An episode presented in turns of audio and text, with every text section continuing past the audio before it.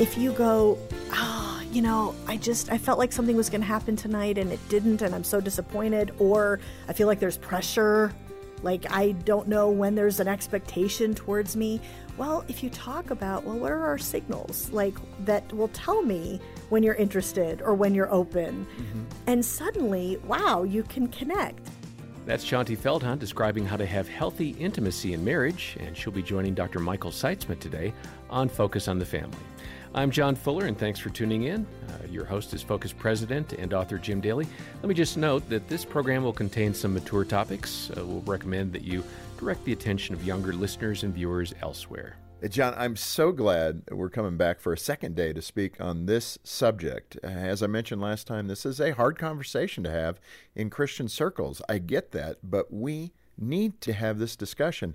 Last time we touched on the idea of being normal. I mean, who knows what that is and how that's more of a conversation starter than a standard for married couples to follow in their physical intimacy. We also discussed how to deal with our own insecurities as well as our spouses and how we can help point them uh, to move closer to Christ. In this program, uh, we're going to continue the conversation and address different desire types, how to communicate well in your intimate life, and how to bring glory to God in the design that He created for sexuality.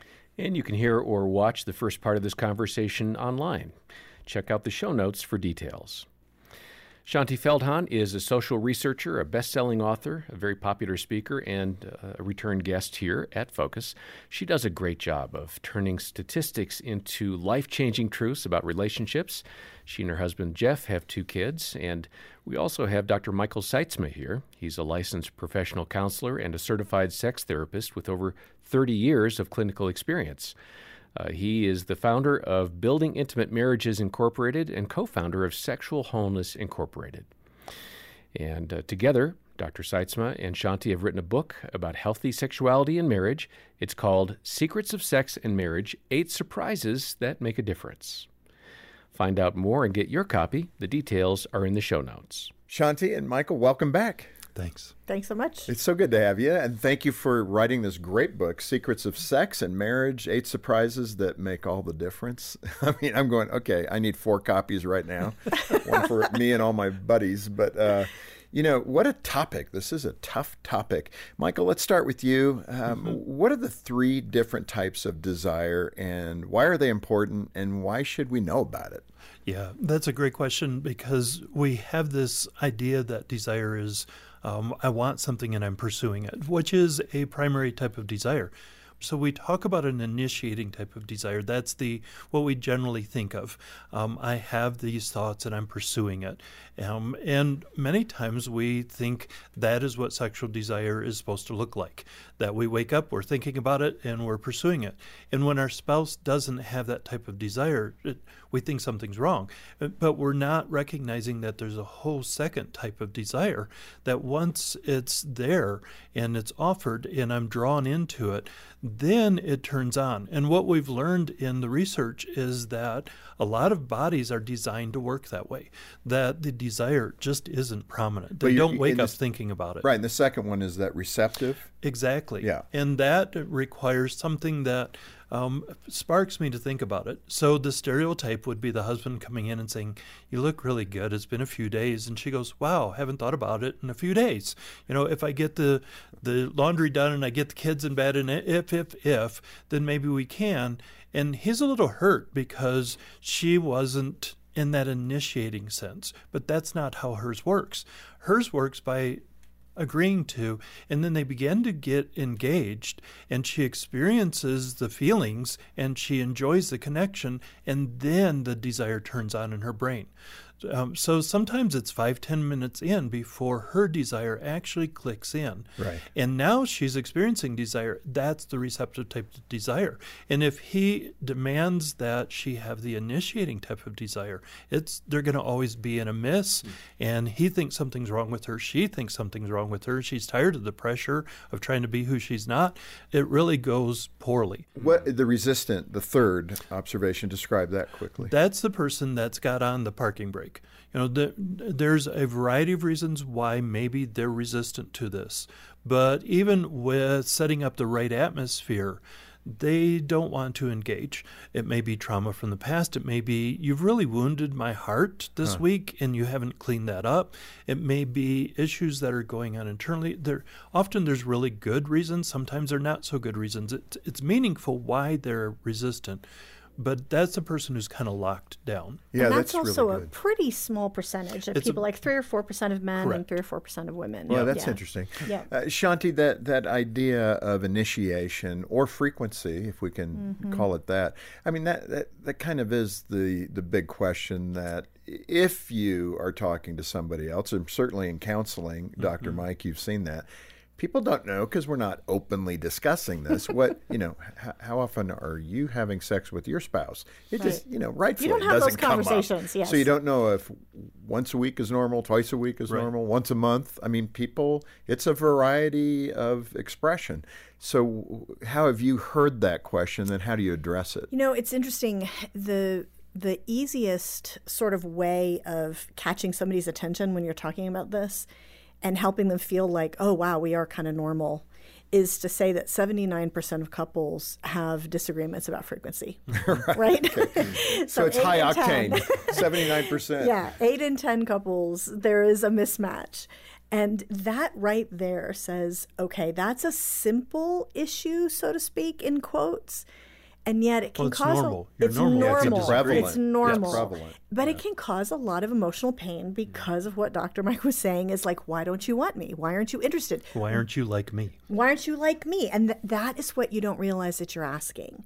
And so, one of the things we always encourage people to um, sort of be aware of is that you don't realize that both of you, both the husband and the wife, and again, let's be stereotypical about this, it could be flipped, Yeah. right? But both the husband and the wife are believing a Hollywood myth that they don't realize that they even have in their head, mm-hmm. which is that everything you've seen on television or the movies, which is really the only thing you see other than your own relationship. Mm-hmm. So you think it just is that the guy and the girl look at each other and they both have that spark, that hunger, and pretty soon the clothes are off and they're in bed. And you think that's the way it's just supposed to work. And so if it doesn't, I, if ah, that's not how I feel, something's wrong with me. I'm broken. Yeah. And that's the encouragement to people is recognize, okay, there's just maybe a small percentage of chance that there is something amiss, you know, medical issue or whatever, but usually that 79% of couples that are mismatched, it's not that there's anything broken. it's just literally different physiologies. You haven't talked about certain things. Well, let, us get into that a little. Yeah. Give somebody some help here. Uh, what are some steps we can take to initiate effectively and to receive effectively? Well, that actually brings up one of the other topics that was a big surprise to me is that quite often the reason you're not connecting isn't that somebody has like a lower sex drive or, you know, whatever. That's what you think. It's not, and it's also maybe not even that you have different types of desire. It could literally be that you guys don't have a way to initiate. That's s- effective. It's that's effective, and that you even know that there's signals of openness or interests that are being sent. And so that one thing, if you go, ah, you know, I just I felt like something was going to happen tonight and it didn't, and I'm so disappointed, or I feel like there's pressure. Like I, I don't know when there's an expectation towards me. Well, if you talk about, well, what are our signals like that will tell me when you're interested or when you're open, mm-hmm. and suddenly, wow, you can connect. Can I tell them about the mirror Yes. score? Yep. Is it? Are you okay? Yeah, I love collecting stories that answer the question Yeah. that you just asked. How do because it's really unique from couple to couple, and they have to talk about it. But this is one of my favorites. I, Yes. I love this. This is a couple that basically said we have to come up with some way to convey when we're interested or open or whatever. And so this one husband will check his mirror every evening, and his wife after work will write in sort of erasable marker on the mirror in the bathroom in a little discreet corner a number from one to 10. And numbers eight to 10 are basically her saying, I'm a sure thing if you ask, you know? and numbers one through four are basically stay back if you want to keep your parts. Wow. and five, and the sort of the middle numbers, the sort of five to seven are, well, maybe, Negotiable. I don't know. It's been a long day, it you know, depends on sort how of. how well he can draw her in. Wow. You know, at that point. And and thinking about that and a husband and how how freeing Yeah. It is to not have to wonder and worry and feel pressure and it because you've got a signal. Yeah. And there's tons of different signals. Oh, I know. Could I'm be thinking of a friend that I do know. He calls it the budget meeting. Uh-huh. And so they have a once a week budget meeting. So when their kids were smaller, they didn't want to, awesome. you know, but they would say, Are we going to go over the budget tonight? And then yes or no. And my invitation is for couples to just identify with each other. You know, what do you? How do you know when your spouse is in the mood?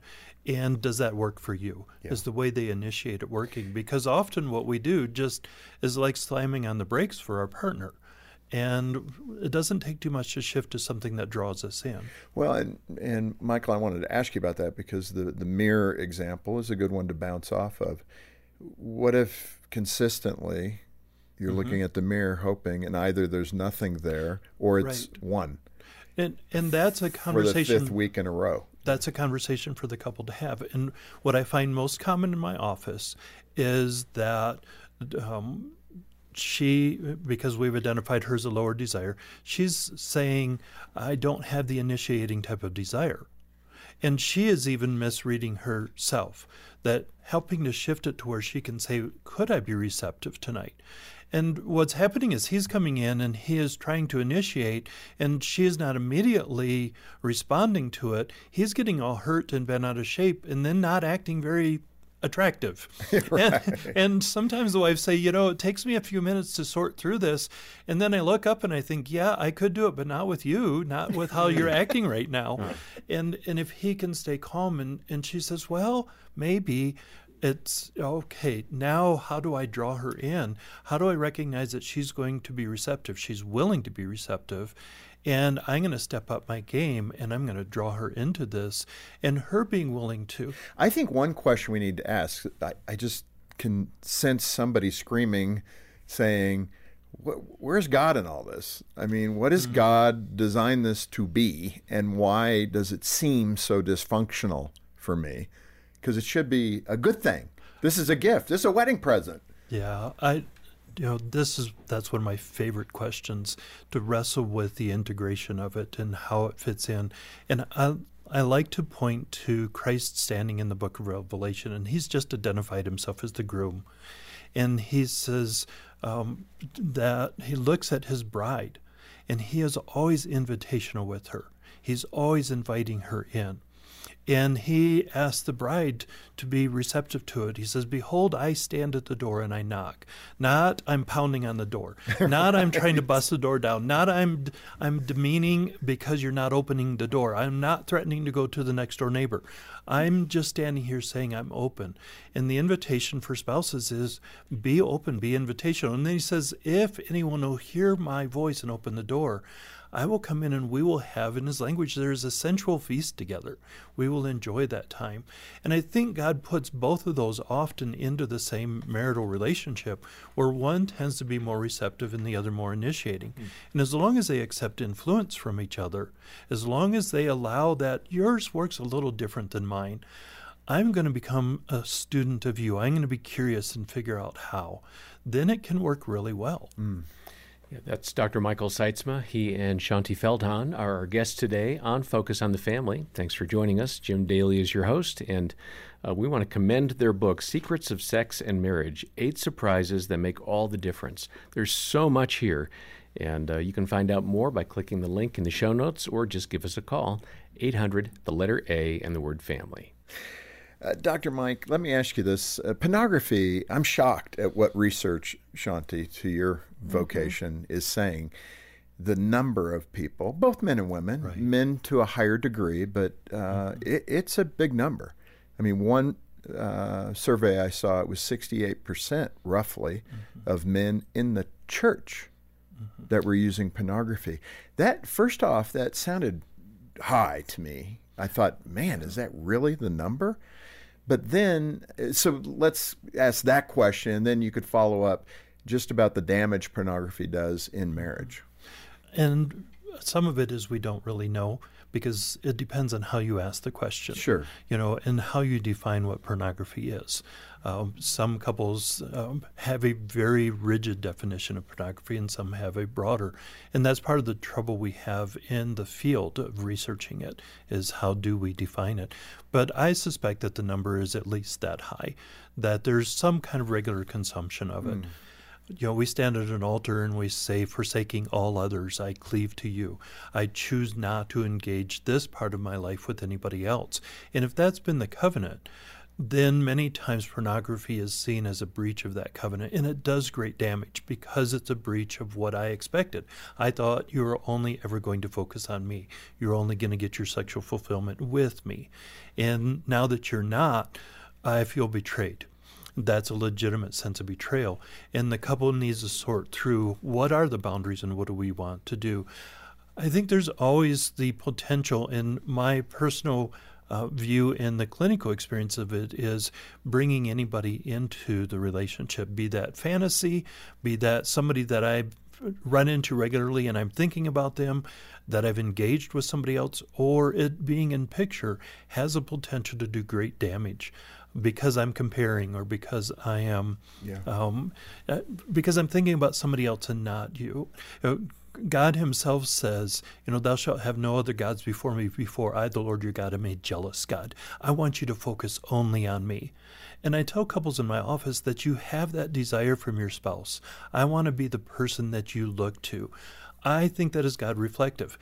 The problem comes when your spouse is human, when they're drawn away, because James says, by our own desires, and I start to beat you up, or I believe something's wrong with me because you're looking someplace else. That that tends to have great damage that doesn't need to be in the relationship. It also doesn't mean that uh, people aren't human and that being st- they're going to be stimulated by stimulative sites, Right. Right, and that and that is something because, and this is going further into a different um, direction, but one of our other research projects, one of the things that the neuroscience has found is that the male and female brains are literally wired differently in certain mm-hmm. areas, mm-hmm. and that actually for the male brain, there is a center that is stimulated when they look at those mm-hmm. sites that in the female brain is not stimulated in the same way when they look at those sites. And the male brain, there's this like instant biological stimulation, and then they have to take that thought captive. And a lot of women have never experienced that little intrabrain war. and so they don't know it exists. And they can get so hurt because they assume the fact that there's an attraction means that there's something wrong with them. And that's not, Or that you would choose that person. or you would choose that person. And it's never an excuse, but it's also really important, I think, for those of us who are women to recognize that there's something about this that we do need to work hard to be aware of, to have the knowledge so that we can understand whether there's a real issue or not. Part of what I really focus in on the couples that I'm working with, though, is what is the vision for your marriage? If the vision for your marriage is one where we are, we practice fidelity, we practice the boundary, and you are who I choose to focus on, how do we continue to pursue that with each other? And the times that you're drawn away, I know that's not who you want to be either, so there's enormous grace for it we spend so much time talking about stop missing the mark, stop sinning, stop doing what God doesn't want us to do, that we lose track of what we're pursuing. And the idea is how do I help this couple to truly richly pursue one another? Because as we, you know, the scriptural principle is if you, we set our affection on Christ, then the things of earth just fall away. If I set my affection on you and I really lean into intimacy with you, it gets to where I'm really not attracted to something else. One of the husbands we worked a long time with, he said, I've learned to create a great steak dinner at home.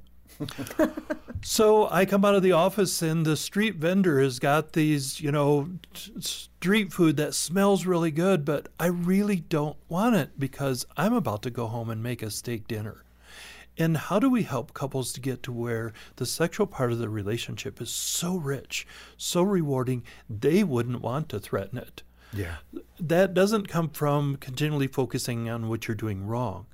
It's focusing on what what God is calling. Yeah, and I just hope to. everybody understands that. We're not it's certainly not espousing that you introduce pornography into your relationship. Oh, definitely, Oh, not. definitely. and and Yeah. the point of it is is that we concentrate on God's design and God's direction. And For I the love two of them. Yeah, and I love what you just said that that the other things then fall away.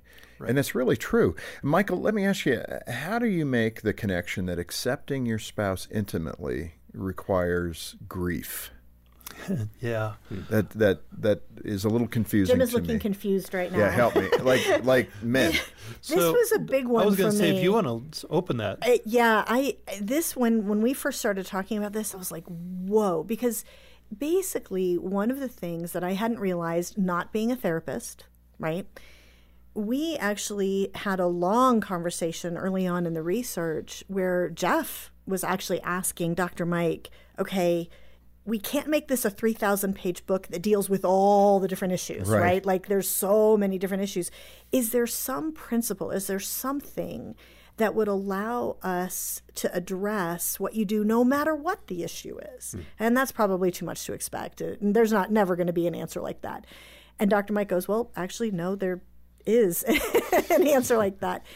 And he said, In the end, all counseling work is grief work. Hmm. Something about your spouse isn't what you were hoping for something about your spouse isn't what you were dreaming when you were thinking about getting married. Whatever hmm. those things are, and there are certain aspects of being able to go, okay, I need to grieve that, you know, maybe my my husband is never going to make more money than I do. Whatever the number whatever the thing is that Right. you're grieving.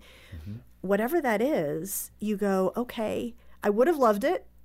I'm going to have to grieve that's not the case. But once you do, then you go, oh, but I can accept who they are and the amazing things that they bring to that table. It's sort of the what you focus on is what you will see principle again. And now that I've ex- I have something that I can be excited about, now I can enjoy this relationship rather than constantly be looking at those things that really do need to be grieved. in the sexual relationship, that's especially profound. In a highly sexually saturated culture, we are bombarded with these fantasy images, whether that be what we've read or what we're seeing or the movies that we're, and we enter into a relationship with this fantasy idea of who I'm going to be and who you're going to be as my sexual partner. And when the humanity of who we are gets in the way, and now I can start demanding that you be who I want you to be that doesn't work. It causes so much conflict. If I can step back and go, okay, wow, you're not who I really wanted, and I'm not who I thought I would be, how do I grieve the loss of it? Because once I've set it aside and truly grieved it, then I can lean in and be curious. Wait, who are you? Wow, you have receptive desire. Help me to understand how that works for you and how I can seduce you better, how I can draw you in better, mm-hmm. rather than demand that you have the initiating type of desire that I do. Now I can appreciate who you really are. Hmm. Let's uh, we're winding into the end here. So on that spiritual level again, let's go back to God's use of terminology in Scripture, mm-hmm. Hebrew, yada, Uh-huh. and describe for us what God is intending. You know, language is powerful, Oh, yeah. and we you know we translate things and we think we capture it, but I you know, in me studying Japanese, y- y- sometimes there's not a word in English that gets to the core meaning of what I learned in Japanese. It just doesn't exist. That's true with Hebrew and Greek and Latin into English as well.